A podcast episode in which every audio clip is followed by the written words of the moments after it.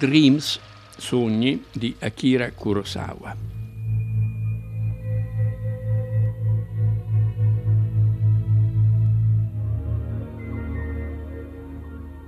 Akira Kurosawa è insieme a Buñuel, a Roberto Rossellini, a Andrei Vaida, a Robert Bresson, a a Jean Renoir, a John Ford e a tanti altri, uno dei grandissimi artisti del Novecento, non solo del cinema, del Novecento, se è vero che il cinema è stato l'arte del Novecento insieme alla fotografia, Kurosawa vi ha un posto centrale. Intanto con il film Rashomon nell'immediato dopoguerra vinse il Leone d'Oro a Venezia e stupì il mondo perché del Giappone noi non sapevamo nulla, della sua cultura non sapevamo nulla, eravamo ignoranti totali. Questo film ci scoprì una storia di una densità e di una ricchezza enormi, è una delle più grandi culture della storia dell'umanità, quella giapponese.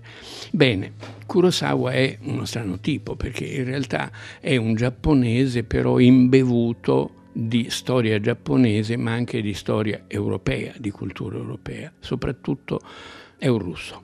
Il Giappone confina quasi con la Russia, no? quindi si spiega anche come affinità o simpatie reciproche e è un russo nel senso che ha letto e divorato e si è formato sui libri di Tolstoi e di Dostoevsky. Sono due punti di riferimento fondamentali.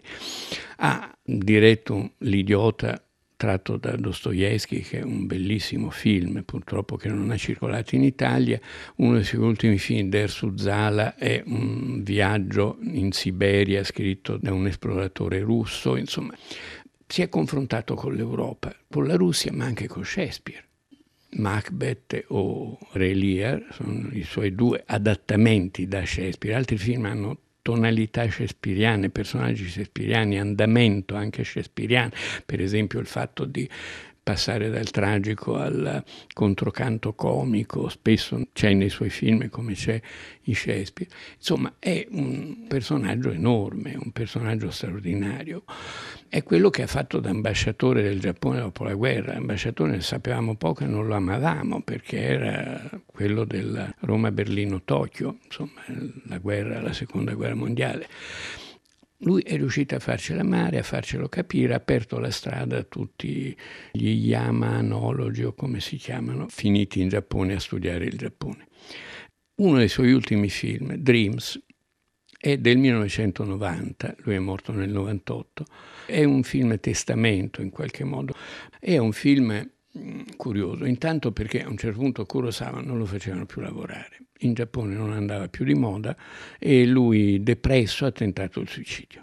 Questa storia ha commosso una parte del mondo cinematografico e ha anche commosso alcuni americani, onore al merito, che sono Steven Spielberg, George Lucas, Martin Scorsese e altri, che avevano una vera venerazione per Kurosawa, perché Kurosawa faceva dei grandi film spettacolari, però con questa carica umanistica all'interno che affascinava anche questi eh, registi col pelo sullo stomaco, diciamo. Akira Kurosawa has been a maestro to my entire generation and to every generation of filmmakers who watch movies, are inspired by movies and learn from movies.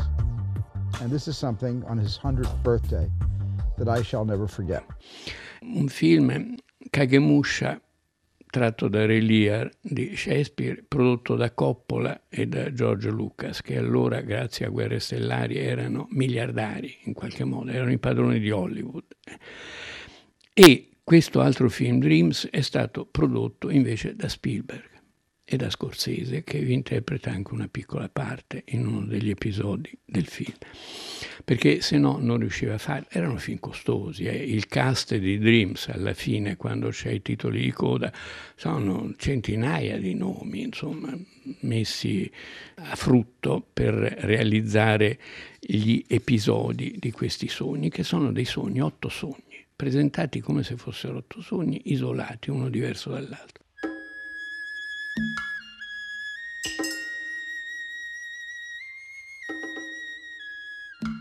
il primo episodio è un episodio che a me è molto caro perché è una madre che dice al bambino, vedi, in questo momento c'è il sole e la pioggia. Vuol dire che le volpi si accoppiano, si sposano, è il matrimonio tra le volpi. Questo mi fa pensare a quello che si diceva al mio paese in Umbria quando ero piccolo, nel mondo dei contadini, quando c'è sole e pioggia insieme, il diavolo si sposa. Ecco, sole e pioggia sono un contrasto, sono, no? e un po' tutto il film gioca un po' su queste cose. Il bambino non obbedisce, vede il matrimonio delle volpi, un corteo con eh, musica bellissima. Le volpi ovviamente sono attori con, truccati vagamente, con i baffettini, con i baffettini da volpi. Il secondo episodio è un bambino ancora, tutti i primi episodi sono l'infanzia, è un bambino disperato perché hanno tagliato un peschetto e va sul luogo e incontra i peschi morti. I peschi morti sono persone che cantano, danzano, è un numero coreografico stupendo e che accolgono il bambino anche se odiano gli umani perché li hanno massacrati, accolgono il bambino perché capiscono che il bambino li ama e c'è questo rapporto felice tra i peschi morti. Un pesco sopravvive, c'è in qualche modo una, una speranza. Il terzo episodio si comincia già nel cupo, la tempesta di neve.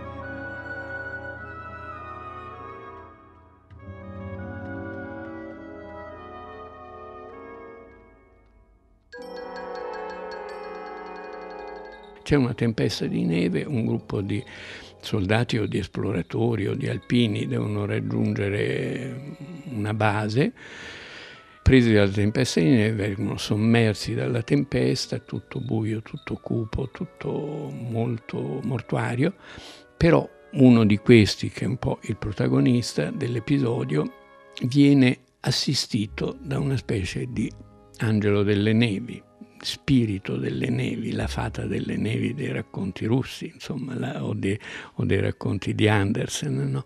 che lo copre, lo, lo, lo, protegge e questo alla mattina finisce la tempesta, si risveglia e, e sveglia i suoi altri amici sommersi da, dalla neve e scopre che sono a un passo dalla base che volevano raggiungere. C'è un finale felice.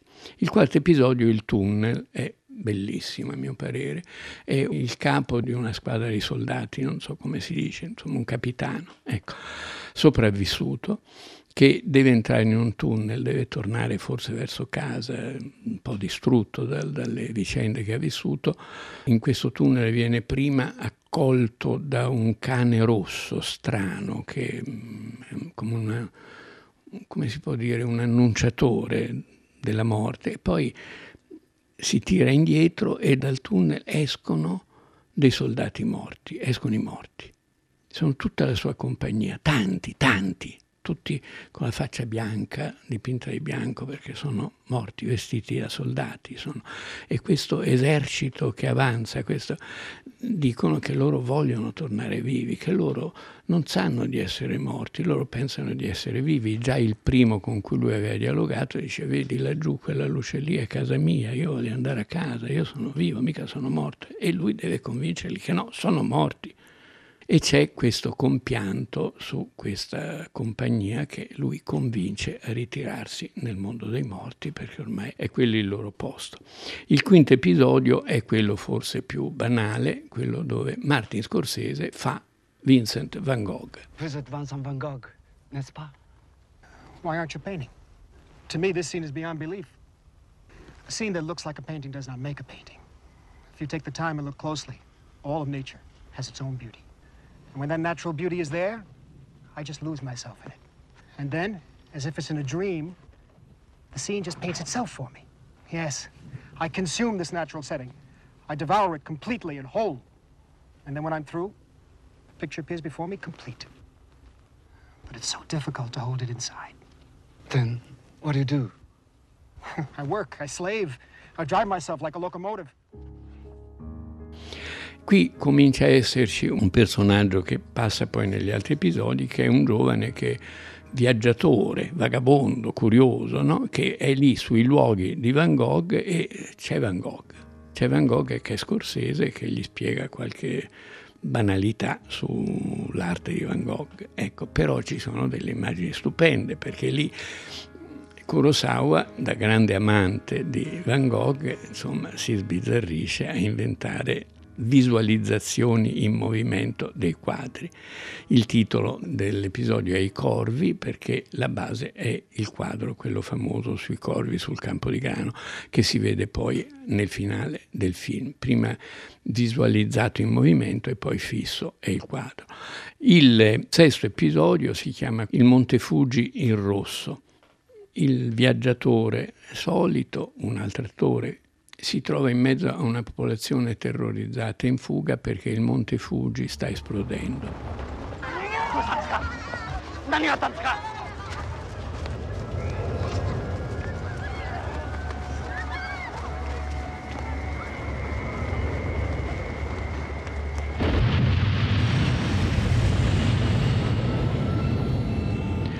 In realtà i fuochi che vediamo sono dietro il Monte Fuji, non è la cima del vulcano che esplode, è saltata una centrale atomica.